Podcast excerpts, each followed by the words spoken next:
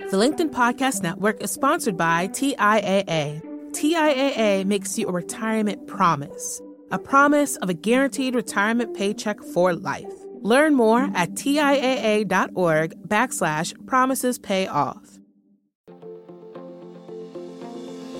Hello, my friends, and welcome to another exciting episode of Negotiate Anything. Negotiate Anything is produced by the American Negotiation Institute, and with over 3 million downloads and listeners in over 180 countries, listeners just like you have made it the number one negotiation podcast in the world. I'm Kwame Christian, and I'm the director of the American Negotiation Institute. We're growing, and I want to introduce you to our new team members and new trainers. This will give you new and diverse perspectives on negotiation and conflict resolution. And that's why Shane Martin, our head of sales and partnerships, is going to serve as co host of the show from time to time. We're excited to continue to provide you with the best content that will help to make your difficult conversations easier, both at work and at home.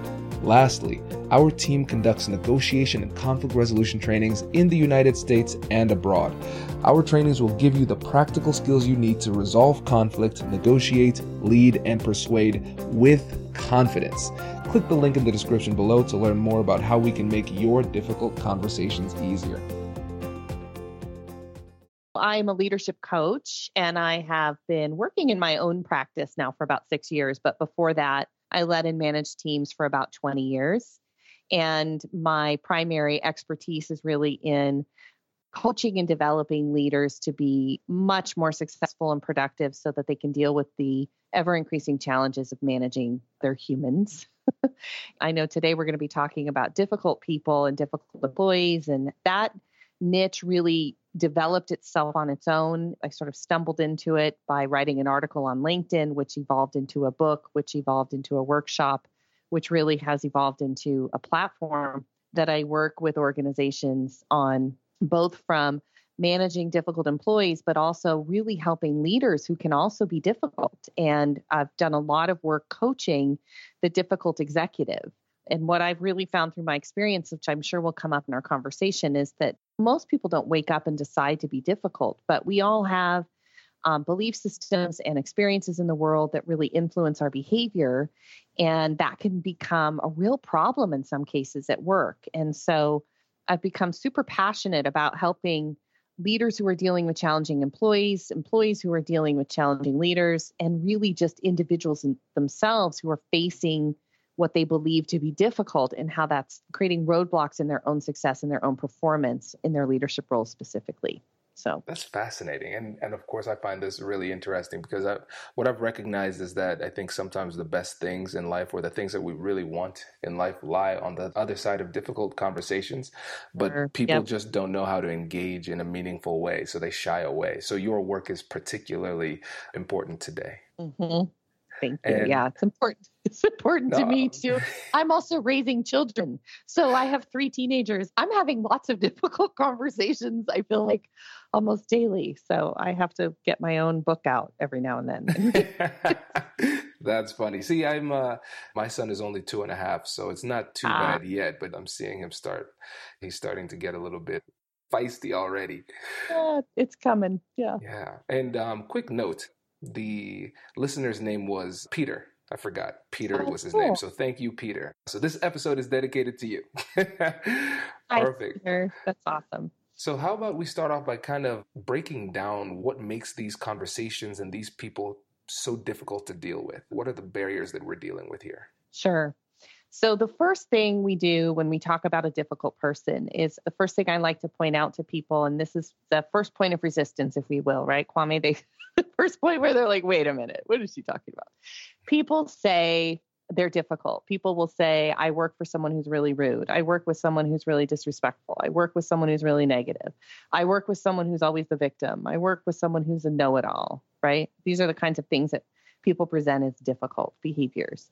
And the first thing we have to recognize is that what's really happening is I'm witnessing a behavior in you so maybe you cross your arms in a meeting and you roll your eyes, or maybe you interrupt me, or maybe you talk about your previous success, or maybe you tell me my work isn't good enough. And you say those words to me. I witness specific behavior in you, and then I label it from my own perspective. So I label you crossing your arms in a meeting as disrespectful. I label you saying my work isn't good enough as insulting. I label you talking about your past successes as arrogant.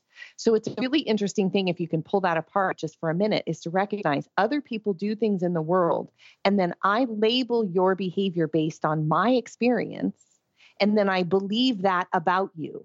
So I believe that you're arrogant. And I can promise you that person did not wake up today and think, "Oh, I can't wait to be arrogant today." Right? They're just doing things in the world and then I labeled it. And then what happens is I use that label to define you, and that label in and of itself changes how I interact with you. It's fascinating, right? But I believe that it's you that is making me be the way that I am, right? So the first thing we have to recognize is as soon as I label someone as difficult, negative, whatever it is, it changes me, not you. Oh, that's really, really interesting. So I think this is a bit of a paradigm shift for a lot of people because mm-hmm. we look at the person and we assign the problem as the person. We conflate the two. And uh, what you're saying is that a lot of times our interpretations of the behavior that we're seeing is worse than the behavior itself. Yes. Well, the behavior is just a circumstance. It's not loaded with anything until I load it with my opinion. So someone interrupting is just someone interrupting. Me saying it's rude, now I'm charged, right? Now it's a charged situation. And then once it becomes charged for me, it's hard for me to talk to you. That makes because sense. now I'm upset. And because now I've been on the other side of this, I've coached the interrupter. I've coached the difficult, negative guy, right? I had a client who everybody just thought was so negative, so frustrated with him. They didn't even want him in meetings, right? Because he was always coming up with the contrarian point of view, right? He was always the guy in the meeting who would say, Yeah, but. And so when I talked to him, he's like, I have to do that. Someone has to make sure that the rails are up, that we don't go off and sink. Like, it's my job to make sure that people consider all aspects before we move forward. He's not thinking he's being negative, he's thinking he's being helpful, right?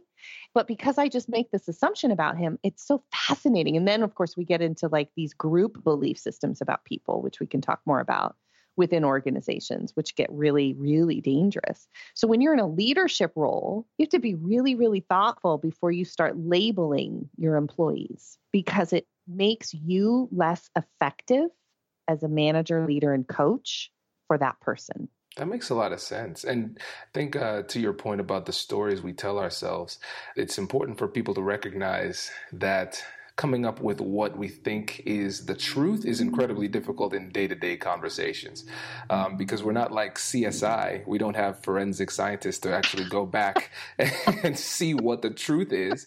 And since memory is so fallible, um, what we have is a warped version that's biased in our favor, and what the other person has is a warped version that's biased in them in their favor. And yep. every time we tell ourselves a story, we kind of have to keep in mind that we play a visiting role as the antagonist in somebody else's story as well. For sure. And that's why, like, when I coach a client who is really struggling with a person who's difficult, as an example, I really, really push them because they just really want to tell me their story about them well, they did this and then this is and they're so this and this is this and this and then they didn't even think about that, right? They have a real strong story about it. And I just always come back to tell me exactly what they did. Like what would all of us in the room have seen? Not what you hmm. think about it, just what did you see? Like what did they say? What were the words that came out of their mouths? Let's just start there. Because it doesn't mean, you see, I think a lot what happens initially, so to your point, this is sort of paradigm shifting I think what happens to a lot of people initially when they hear what I say is they think I'm making like justification for people's behavior. Like, oh, are you saying it's okay if people do these things? And I'm not suggesting that. All I'm saying is that in order to be able to have a productive conversation, I've got to be neutral. And if there is someone who interrupts people regularly in a meeting, if there is someone who raises their voice at work, if there is someone who always talks about every day their personal life to the point where they're a distraction to the team, I do have to address that. But I don't need to address that from my point of view. I need to address that as evidence, as actual behavior. and the impact of the behavior on the individual, the team, or the organization. If I can do that, I'm not bringing my charge, my emotion, my opinion to the conversation. I'm just bringing the evidence. And uh, one of the things that's brilliant about this approach is that if you focus on the indisputable facts, like your body language was XYZ, that's observable and undeniable you came to the office and you talked a lot about personal situations, something like that. And you approach it in yeah. a way where you're able to divorce the behavior, the problem behavior from mm-hmm. your interpretation of the behavior. What ends up happening exactly. is that there is less that the person can push back on. Because if yes. you misinterpret what they're saying, now you have opened yourself up to vulnerabilities and criticism. And that's where a lot of the, the arguments sure. come from. But if you oh, focus on the behavior, I see this all the time when I when I mediate cases. People yep. love yep. to tell the story. That is absolutely it. And so then if you take that one step further, right? So because most managers give feedback based on opinion. Mm-hmm. So they'll say, "Hey, you know what? You're really distracting everybody talking about your personal life all the time. You can't do that at work." And they go in that way with all this judgment. And so then, of course, what's the person going to say i'm not a distraction they're trying to be helpful i'm right like we get now now we're arguing I don't need to argue. I just need to say, look, this is what I observed. You came to work today and I, I heard you talk about whatever's going on for over 45 minutes. The impact is John didn't get his assignment done on time. Lucy was walking around, not in her desk, like whatever the impact was. And then we don't have to argue because I'm not an opinion. It actually happened. But because so many managers lead with opinion, they don't want to have the difficult conversation to your point exactly because they know they can't defend it. Mm. And yeah. I can't defend that you're rude. and it, right? Like if I just tell you, you know, you're really rude, like now I have to defend it. And that's just my opinion about you. But if you said to me, you know, your work really is crappy, and I think, oh, I wouldn't have said it that way. but if I tell you that's rude, I'm qualifying your comment. Instead, I'm going to say, you know, when you tell someone their work isn't good, here's the impact of that. Mm-hmm. Here's the impact. You don't have to label it. So and you're dead on there that that's what really creates the discomfort. Does your company invest in professional development training? If you believe that your team would benefit from a negotiation workshop, all you need to do is go to our website, fill out the workshop request form, and then we'll set up a time to chat. These workshops are completely customizable and we've done them all around the country. Negotiation and conflict resolution skills are beneficial across all professions, but they're especially useful in procurement, purchasing, sales, sourcing, and contract management. Our calendar is filling up quickly, and we even have some workshops scheduled for next year. If you think you might want one, I'd suggest reaching out soon so you don't miss out. Check out the link in the description to learn more. And now, back to the show. The LinkedIn Podcast Network is sponsored by TIAA. In the last 100 years, we've seen financial markets swing, new currencies come and go, decades of savings lost in days, all showing that a retirement plan without a guarantee, quite simply, isn't enough. So, more than a retirement plan, TIAA makes you a retirement promise. A promise of a guaranteed retirement paycheck for life. A promise that pays off. Learn more at TIAA.org backslash promises pay off. From the minds of visionaries to the desks of disruptors, I'm Lars Schmidt, host of the Redefining Work podcast. Join me each week as we explore the new world of work through the lens of those shaping it CEOs, HR leaders, investors, and more. Be a part of the conversation that changes everything. Subscribe to Redefining Work today. And I think one of the things that we have to focus on is people who are just humans in the workplace and navigating the world where we want to change people's behavior, when it comes down to persuasion, the classic definition, I think it was Aristotle. Brian Ahearn, one of our other guests, is going to uh, get mad at me if I misquote this or misattribute the quote. Persuasion is the art of getting somebody to do something they wouldn't otherwise have done had you not asked. And when you think about that definition, it doesn't require a complete change of heart. That would be nice, but it doesn't mm-hmm. require it.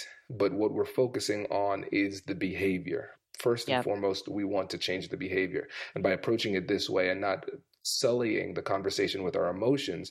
We focus on the behavior. And that's actually that's a much lower threshold to meet. Yep. As long as you're willing as the manager to be that specific, which brings us into that other realm, right? Where a lot of times managers give feedback to employees based on what other people say about them. And you can't do that because you didn't see it. So we have to be really careful that we're not managing people based on other people's opinions. I'm a firm believer that leading and managing, you have to be present and you have to be engaged and know your team. You're called to do that. I think it's a responsibility if you're going to assume a leadership role. That creates some of that issue as well. So that makes a lot of sense. And now, let's say if you're working with the person who is labeled as the difficult person, and that person happens to be a manager. And maybe we could just use the example of the gentleman you were working with who sees himself as devil's advocate, but others see yep. as the devil. How do you approach that with him? Great question. So, most of the time when these clients are kind of brought to me by the client company, the first few conversations are really sketchy because there's a lot of defensiveness, right? Because that's most people's first inclination is just to defend themselves. I get it. And so it's not me, it's them. I wouldn't be this way if it weren't for them, right? The only reason I do this is because of them. And so really the first few conversations are just really to understand like what is their perspective why do you have to be the contrarian where does that even come from why do you think that's valuable not that it's bad just what is your sort of infrastructure in your brain that's designed that for you as your work in the world, right? Oftentimes, what I do with my difficult clients, because what I know is that everything that happens in the world is just circumstantial, right? Things that happen outside of our control, just things that we can prove all day. And we define those things in our mind with our thoughts. So you and I can have the very same circumstance happen to us and we would define it differently. We see that every day in the news is a great example, right? So yeah. things happen in the world, we define them in our mind with the way that we think and how we think about things triggers how we feel. And so and how we feel triggers how we behave. And so if I'm working with someone who's demonstrating these behaviors, they're negative, they're rude, they're dismissive, they cut people off, they micromanage whatever else they do. What I know is that's coming from some sort of feeling that is not productive.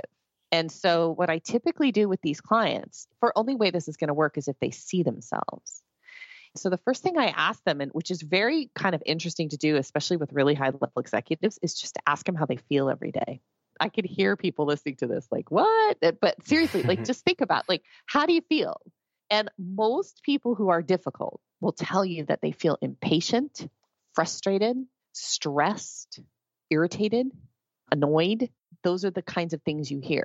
So, what kind of behavior comes from that? Short, curt, direct, impatience, right? Like tapping your feet, rolling your eyes, holding up your hand to not let someone come in your office, over analyzing. Like there's other things that people do. They just fix it. They just take care of stuff. They don't let their employees do anything because they can't handle watching them think.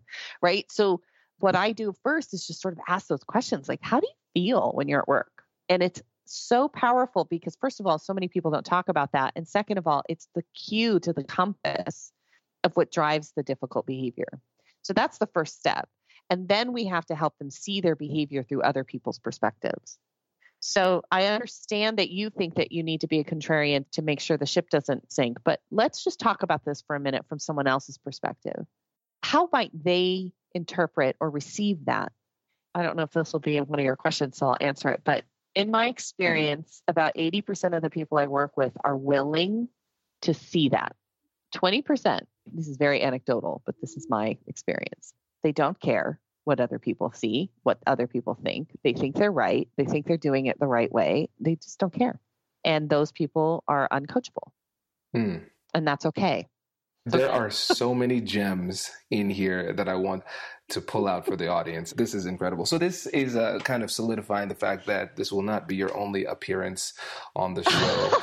um, just throwing that we out We only there. have 20 minutes. What are we going to do? I, I think we're at this time. Is, This is crazy. What's interesting is that we can look at what you said from the brilliance of coaching because the model that you use to coach is spot on. This is the way that it should be done. So, for people who are coaching out there, you can learn from this for people who mm. have been labeled as difficult, you again can learn from this because you can start to see how Chris works with people who have been labeled as difficult in the past. And now you can work to shift your mindset. Now, if you do not fall into either of those two categories, you still can benefit because essentially this is a method of persuasion because you didn't go in letting them know exactly what they need to do and telling them the open quote right answer close quote. You went in there seeking to understand that the way you did that was by asking open-ended questions. And that's what you said the first couple of conversations would be about trying to mm-hmm. seek more and a deeper level of understanding before even trying to change the behavior. And so it's a mm-hmm. very patient method of persuasion. And then mm-hmm. you walked them through a perspective shift. Again, this wasn't a perspective and a worldview that you have taken from your mind and put into theirs. You again ask them questions and you say, How do you think this affects the people around them? And then they slowly start to work their way to see things your way or or closer to your way, but you didn't force them to it. And I think that's critical for people to understand if they want to persuade effectively. You can't mm-hmm. force people to do it. If you truly want to persuade and lead lasting change when it comes to behavioral change, there needs to be some autonomy and control over the process. And if you ask them questions, they feel like they're in control and they feel as though they come to the conclusion themselves so true. All of it. Because if we know that behavior comes from the way that we feel, which comes from the way that we think, the only way that I'm ever going to change my behavior is if I change the way that I think. And I cannot make you think differently. I can only, I use the word invitation, like in the book that I have, The Five Truths for Thinking About Difficult People. That's what I call them, are invitations. Like, I'm just going to invite you to think about it this way. You don't have to keep it you know, it's kind of like let's just try on this outfit and decide, look in the mirror and think, Ooh, would we buy this? I don't know. We don't have to, but let's just try it on. Let's give it a shot. And because difficult people and leaders, especially, have been now given enough, unfortunately, poor feedback because most people are terrible at it, they are so prepared to just lash out and not be willing. They feel very vulnerable and so it's just that you're absolutely right. It's a gentle process, at least initially for me, and then it isn't because I can promise you there's someone I've been coaching for a while who I had a conversation with a couple weeks ago. It was now we, it's like, no, you know everything you need to know. Now this is a choice. Mm. Why are you making this decision? What's going on here? You know not to do this. It's like you just slipped back into what we call the negative spin cycle. You're back in there. Why are you in there? What's happening? You know better, right? Right. I love that. Sometimes it can be tough because the thing about difficult leaders is they're used to getting their way mm. because it works. I mean, people keep the behavior that's effective. We all do. That's true. So if it works for me to be a little rough and tumble because I get my way, why would I change? And I actually had a client say that to me last year. He was um, super successful sales guy really tough, tough, tough, tough, not very nice. People were crazy about working with him. And he said to me, after about six months working together, he said, I'm really afraid that I'm going to lose my edge if I drop some of this stuff. And I said, here's what we're going to do. We're not going to lose the edge. We're going to keep everything that makes you amazing. We're just going to put a little velvet around those edges so you can get a little more success out of it. Congratulations! You've just joined an elite club. By listening to a full episode, you're now officially on the Negotiate Anything team. So, welcome aboard. What most team members do is they subscribe to the podcast because that allows them to automatically get the latest episodes of the show. The best things in life lie on the other side of difficult conversations. Keep learning, keep practicing, and keep getting better. Your relationships will improve, your career will soar, and you'll have the confidence you need to get the most out of these crucial conversations. Again, thank you for joining the team. We're excited to have you, and I will see you in the next episode. I'll catch you later.